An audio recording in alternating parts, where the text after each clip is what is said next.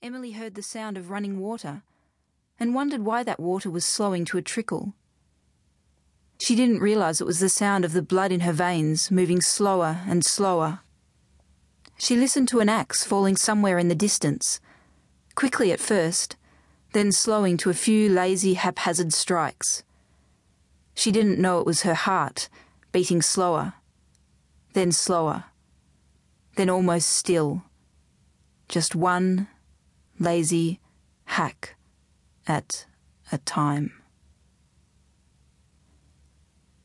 Emily's body lay crumpled and still on a dry, rocky creek bank while a frenzy erupted around her. Race officials in fluoro orange vests clambered over tussocks and scrambled through shallow, rocky waters. One of them punched words into a two way radio as he ran. We've got a rider down! We need an ambulance! It looks bad, real bad! On the Golden River Flat, where the makeshift tent city of the mountain cattlemen's get together sprawled out for the two day celebrations, people were still watching the race. The commentator, oblivious to the fall on the other side of the rise, continued to call the Mountain Cattlemen's Cup as the field of horses half slid down the jagged slope towards the finishing straight.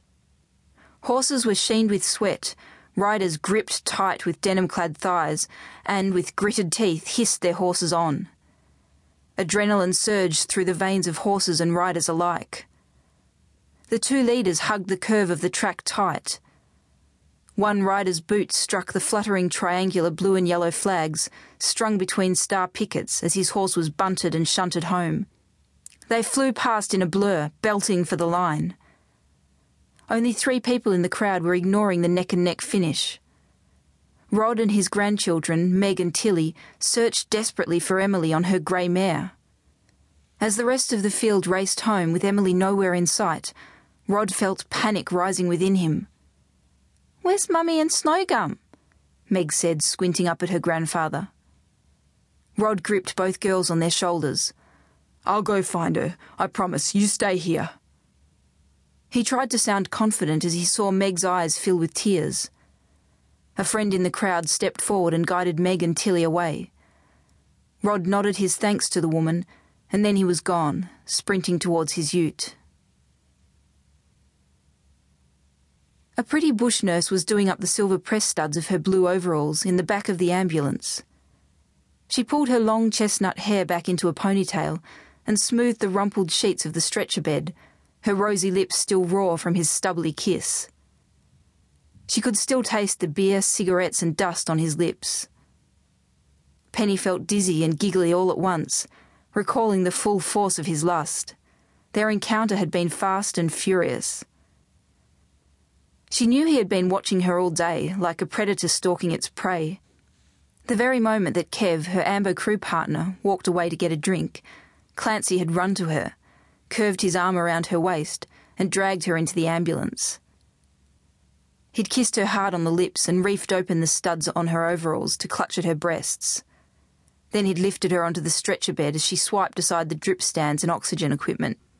He had wrenched down her overalls, tugged at his own leather belt, and unzipped his jeans, revealing hips as snake thin as a bull rider.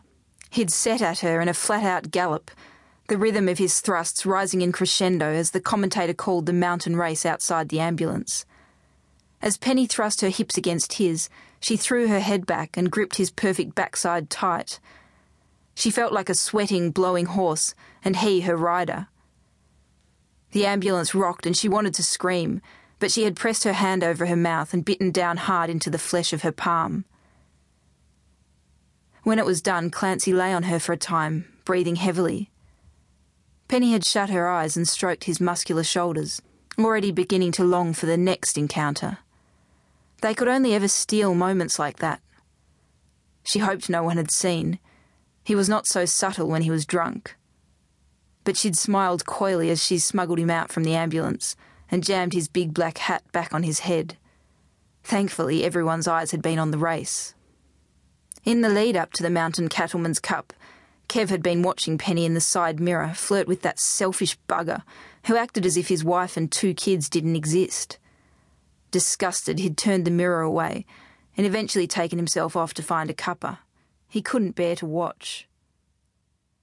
Now, back in the cabin with his feet up on the dash,